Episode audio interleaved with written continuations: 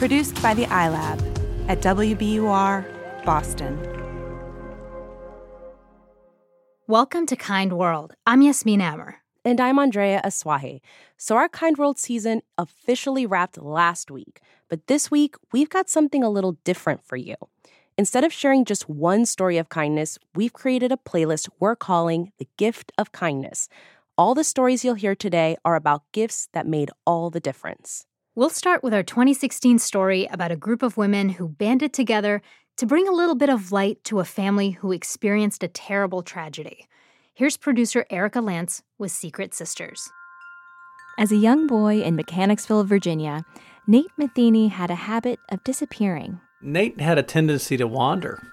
He'd sneak out the back door um, if you didn't keep an eye on him, and he would go onto people's front porches. And if they had wind chimes, he would just stand under their wind chimes and listen to the wind chimes chime. That's Nate's dad, Kevin Matheny. Nate was always drawn to sound, partly because he had Williams syndrome. It's a genetic condition that involves developmental delays and heart problems, and people with Williams syndrome often have hypersensitive hearing. At six years old, Nate couldn't talk, but he sang or hummed almost all the time. One day, Nate seemed irritable. He couldn't use words to tell his parents what was wrong, but clearly something was. That evening, his parents looked at the couch, and Nate wasn't humming. In fact, he wasn't moving. His lips had turned blue. Nate's sister Caroline was nine years old at the time and remembers it clearly. I just got back home from my daycare after school and I was watching Teenage Mutant Ninja Turtles. And like my parents started freaking out because they realized that he wasn't breathing. And they were on the phone with 911 and the 911 was telling them how to do CPR until they got there and my mom noticed me just standing there looking in fear, so she shoved me into the office to watch my show. Her parents rushed him to the hospital as word about Nate spread through town. I was at dinner at Applebee's with my family of five, going through my Facebook feed. Tamara Letter knew Nate's mom, Diane, in high school. I saw Diane post a request for prayer. Nate's heart had stopped and they were trying to revive him. And we placed our orders at our restaurant, and my world continued on, and her world completely stopped. Nate's parents always feared this day might come, but they didn't expect it to happen so quickly. The local hospital tried to prep Nate to take a helicopter ambulance to UVA, but they couldn't seem to stabilize him, and after just a few hours, Nate died. Nate's older sister, Caitlin, remembers seeing their dad the next day. For years, he'd given Nate his morning meds. He woke up really early and he's like, What do I do with my mornings now? I just remember actually seeing him cry for the first time and him just looking desperate for what to do next. Three days later, Tamara, that woman at Applebee's, was at Nate's wake, thinking of his mother, Diane. I felt the weight of that loss, and it just felt so heavy. I wanted to help, but I didn't know how. She mentioned this to another woman, and as the two of them stood next to Nate's casket, they formed a plan. They decided that, for one year, they would shower Diane's family with anonymous acts of kindness, and they'd recruit other women in different corners of Diane's life to join them. We created a Facebook group. I chose five ladies, and Michelle chose five ladies. That was it. They called themselves the Secret Sisters. Each of the 12 women was assigned a month, and for that month, they'd commit to three things pray for Nate's family every day, send small gestures of love throughout the month, and give one larger gift, all anonymously. Nate's parents remember getting that first card signed from the Secret Sisters. We uh, immediately began investigating as to who these people were. that looks like so and so's handwriting. and thus began the stream of anonymous notes and gifts from the Secret Sisters. Tamara says she and the others usually made deliveries under the cover of darkness. I was terrified that I would drive by their house and they would recognize my car. You know, when was the last time you ding dong ditched somebody as a 40 year old? It was always a joy getting ready to go out the door, and all of a sudden it's like, whoa. there's a there's a basket on the front porch, or there's something hidden in the mailbox, or there's something um, On where the hood of my car. on the hood of the car. Yeah. Uh, they were really creative. The family was given crafts, food, and gift cards to movies and bowling alleys and restaurants, things to distract them from their grief. It touched Diane that these mysterious givers knew her son so well. For example, Diane received one gift in particular that reflected Nate's obsession with ladybugs. She opened the package to see a set of wind chimes, just like the ones Nate used to wander off to find. Small ladybugs dangled among the chimes. I just started crying. I mean, it, it was joy mixed with grief. Nate was still being remembered. you would hear those chimes go off just about every day, it, it seemed like. And it was just a subtle reminder that that's something Nate loved. A year after Nate's death, his family received a large stuffed envelope from the Secret Sisters. We're like, oh, what's it going to be now? And um, it was a puzzle. When they put the jigsaw together, they saw an invitation to a picnic at the park. It was finally time to meet the Secret Sisters. The day of the party, the 12 women from different parts of Diane's life gathered nervously under a shelter at the park, waiting to finally reveal themselves. Then, Diane and her family arrived. They got out of their car and they scanned across and saw all of us standing there. It really was an overwhelming moment. We all pretty much were in tears. Then they reminisced together about a year that had turned from terrible sadness to deep joy. It was the best thing that could come out of a horrible situation. Looking at all the friends who had gathered, Tamara saw that over one year, a little idea had turned into something big. I realized that the seemingly small things that we do in life matter.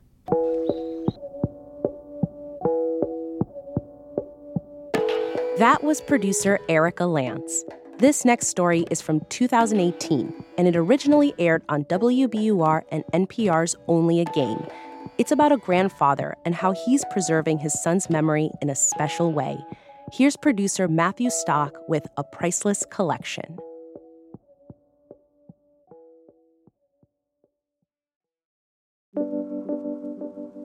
Growing up, Matthew Christian loved collecting baseball cards. I was one of those kids that just, you know, would nag and nag and nag until, you know, my mom or somebody would buy me those baseball card packs. I probably have around, I'd say 50,000 baseball cards. Matthew's 40 now, but his love for baseball cards hasn't faded. This year, he started his own business, a network for card collectors. People message him, and he tracks down the cards they're looking for. A few months ago, Matthew was at his house in Montana, going through his inbox, when he saw a message from a man named Patrick Freel in Jacksonville, Florida. Hey, I'm looking for my son's cards. And I didn't recognize the name quite at first. And I said, Well, you know, where'd they go? I'm thinking, okay, who took his son's cards and where'd they go? You know, what do you mean? Before long, Matthew realized that Patrick wasn't looking for his son's missing collection. He was looking for cards of his son, Ryan Freel, a former Major League Baseball player with a reputation for leaving it all on the field. He tries to bunt, pops it up. Freel gives chase, dives in front of the camera well, and hangs on. Walker tags. He wanted to get out there and kick butt. Reckless abandon. He'd go bounce off of walls if he could catch the ball. That's Patrick, Ryan's father. He says fans would chant Freel for real every time his son sacrificed his body to make a spectacular play. But this all out hustle came with consequences. Ryan was diagnosed with at least 10 concussions during his baseball career, and with head injury after head injury, Ryan's health got worse. Patrick says Ryan became forgetful and irritable after he retired in 2010. He battled depression and alcoholism, and on December 22, 2012, Ryan took his own life. He was 36 years old. After his death, Ryan was diagnosed with CTE, a condition that can cause the brain to deteriorate. His brain, it looked like a, a, a Dalmatian puppy. It had black marks all over it. Ryan's three daughters were very young when their father died, so Patrick decided to create a special way for them to remember their dad, which is why he contacted Matthew Christian. He had said, My son died tragically too young, and I'm looking for his baseball cards for my three granddaughters. I said, You know what, Mr. Freel? I've seen all kinds of generous things the sports car community has done for other people. I know they're going to step up and help this cause. Matthew sent out messages to a few private collectors on Facebook asking them to send him their Ryan Freel cards. He planned to send them to Patrick. In the meantime, he dug through his own collection. And I could not find a single one, unfortunately. Out of 50,000 cards, you didn't have a single one? I, I didn't have a single Ryan Freel card. But a fellow collector shared Matthew's post on Twitter, and others joined the search. Hundreds of others.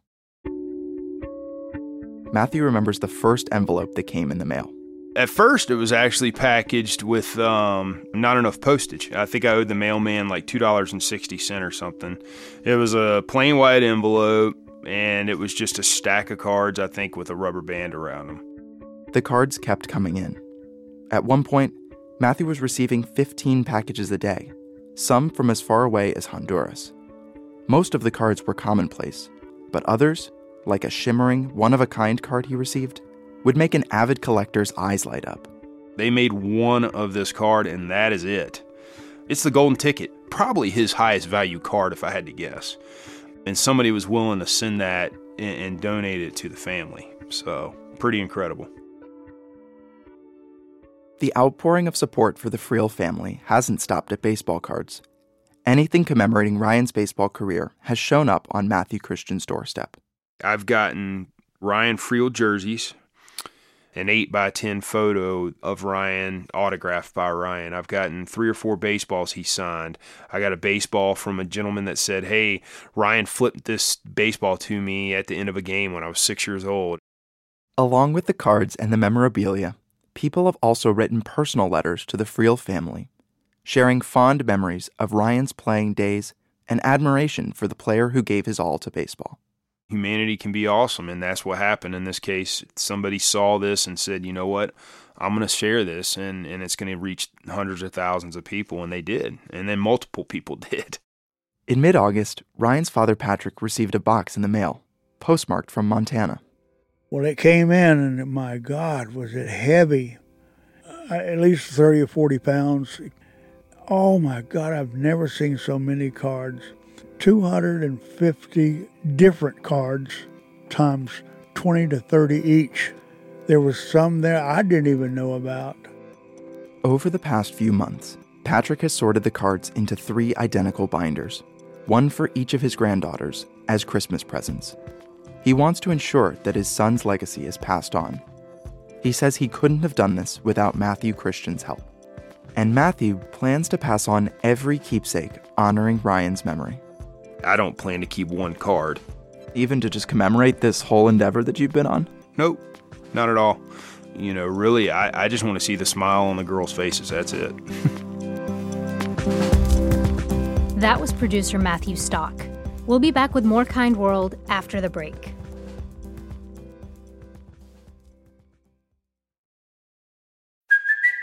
Hey, it's Kaley Cuoco for Priceline. Ready to go to your happy place for a happy price? Well, why didn't you say so? Just download the Priceline app right now and save up to 60% on hotels. So, whether it's Cousin Kevin's Kazoo concert in Kansas City, go Kevin, or Becky's Bachelorette Bash in Bermuda, you never have to miss a trip ever again. So, download the Priceline app today. Your savings are waiting. Go to your happy place for a happy price. Go to your happy price, Priceline. The world's clean energy future relies on ancient elements still in the ground. Without mining, there will not be a clean energy transition. But pulling them out of the ground comes at an environmental and human cost. Mining is intrusive, but the results are the building blocks for products that we use every single day. I'm Meghna Chakrabarti. Join me on point for Elements of Energy Mining for a Green Future. Five special episodes. Listen and follow On Point wherever you get your podcasts.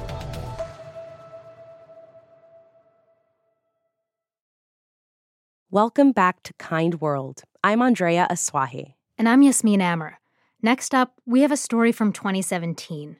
This one is about an unexpected gift, and a gift that will always remind one daughter of just how much she's loved. Here's producer Erika Lantz with Dying Words. Welcome to Kind World from WBUR. Today's story is about Alice Saunders, who grew up in New Hampshire in a house on top of a hill near a pond. I spent most of my childhood outside with like my feet in the water digging for frogs and tadpoles, um, with like salamanders in my overall pockets. That idyllic childhood was interrupted when Alice was in middle school and her parents decided to divorce. After that, she lived with her dad, RPR Saunders, better known as Arpie, and they became a tight pair legal aid lawyer and his teenage daughter a 15 year old living in small town New Hampshire and I liked punk rock and no one else did. And so my dad would drive me to Boston so I could go to concerts and he would sit in the parking lot and like read the New York Times and wait for me.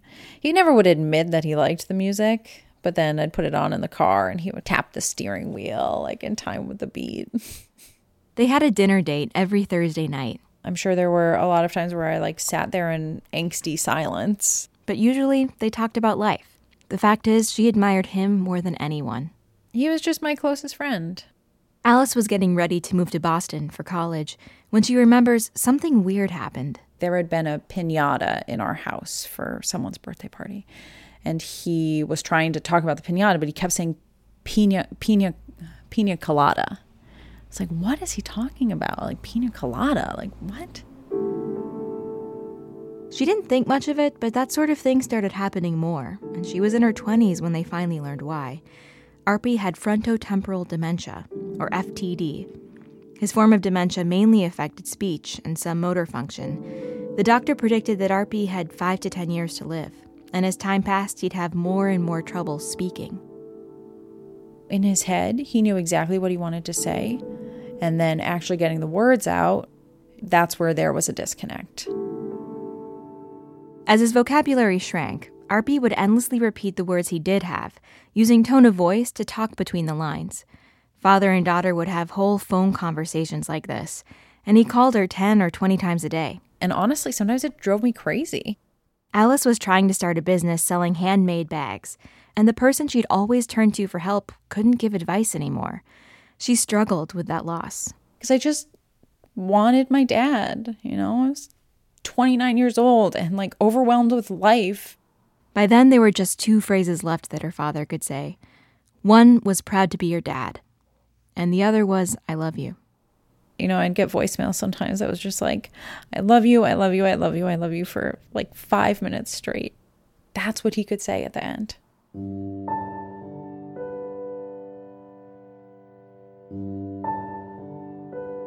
It was around this time that Alice started dating Greg Ralich. He was struck by her intense closeness with her dad. Calling Alice and telling him that he loved her, I think that was the deepest thing in him. That's such a deep ravine that it persists. They'd been dating for six months when she got a phone call saying her dad had choked on some food and was on life support. Three days later, he died. It was November, and in the weeks that followed, Alice threw herself into her business. On Christmas, Greg surprised her when he handed her a mysterious envelope. I opened it, and inside there was a USB drive taped to the card, and then a little note that just said, Merry Christmas. Then, like a little arrow that just said all your dad's voicemails. Here's all your dad's voicemails. Greg had snuck onto her phone and saved every voicemail from her dad from the past year dozens and dozens of them, with backups online and in a fireproof safe. I had never been given a gift like that. It sounds really intense, but it's like his dying words. Have you listened to the voicemails yet? No, I haven't. It felt too raw, too painful. But recently, it was finally time. Greg picked one of her dad's voicemails for her to listen to. I'm a little scared. I'm just going to be honest with you. I'm a little scared. Okay. I don't know what my reaction's going to be. I love you. I love you. I love you. I love you. I love you. I love you. I love you. I love you. Call me back. Call me back. Call me back. okay. Bye bye bye bye bye bye.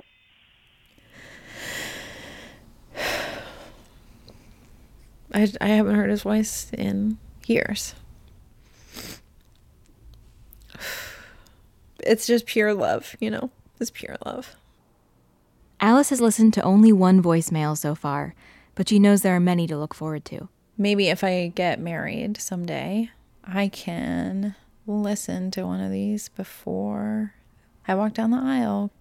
If I have a baby, you know, I can play one of these and know that his grandchild can hear his voice. For so long, Alice had to fear losing her dad's voice. Now it's the piece of him she knows she'll always have.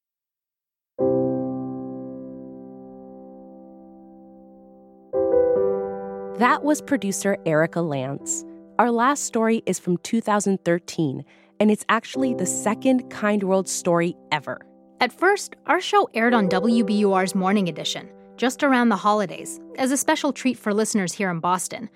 So this story really showcases that holiday giving spirit. Here's our classic Kind World story A Minister's Challenge. I decided that uh, it'd be really a cool thing and a, and a, great thing to be able to send people out to do uh, good things in the world. So I'd like actually if the ushers could come up with me now. We um, distributed about 150 envelopes. Of, uh, there's $1,500 total, so anywhere between $5 and $20 denominations. I invite us to open them now. And you could hear the gasps. My, my son actually said, uh, Dad, are you giving away our money. and I assured him that no, this is from the discretionary fund that the church uh, gives me. Kathy, would you read for us what the card says? And my charge was very, very simple. Use this gift for good. Share the fact that it came from your church. Return and tell the story.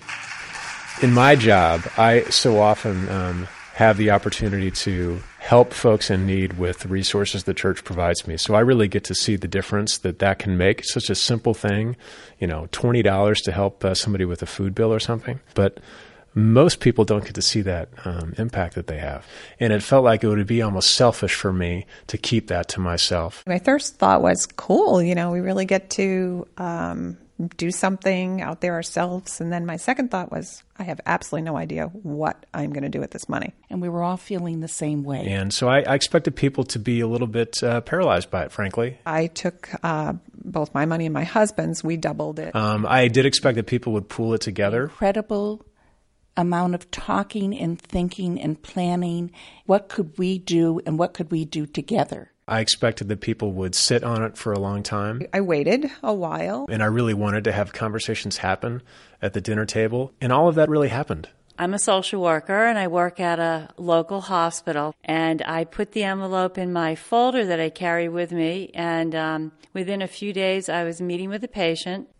Just the lovely lady that's struggling with a lot of medical issues and needs a little help and encouragement and she was at the hospital all day for doctor's appointments.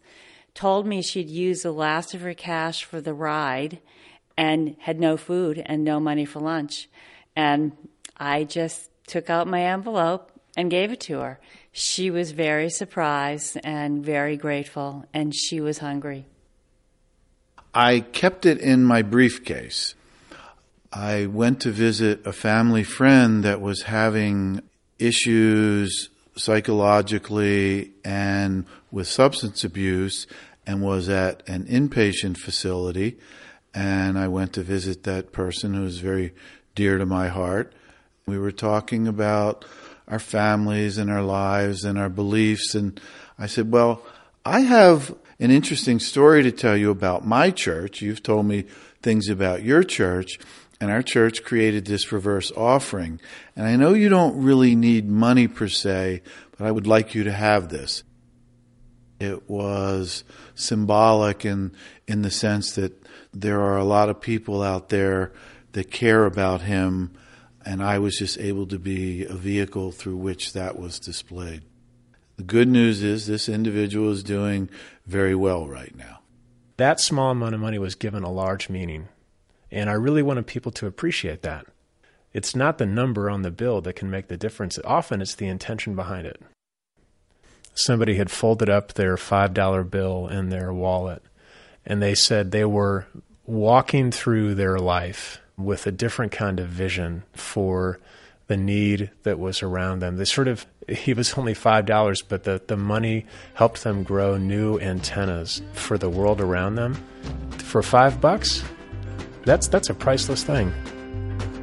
So good see, so good see everybody. everybody. That story was produced by Lisa Tobin and Michael May. Kind World is a production of WBUR, Boston's NPR news station. Paul Vaitkus and Matt Reed do our sound design, and Iris Adler is our executive producer. I'm reporter and producer Andrea Asuaje. And I'm reporter and producer Yasmin Amer.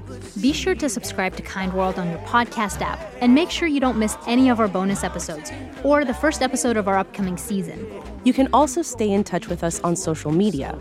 We're at WBUR Kind World on Facebook, Twitter, and Instagram. We would love to hear your story of kindness. Maybe we could even feature it on an episode of Kind World. Thanks for listening. We'll see you soon. Just what you sow.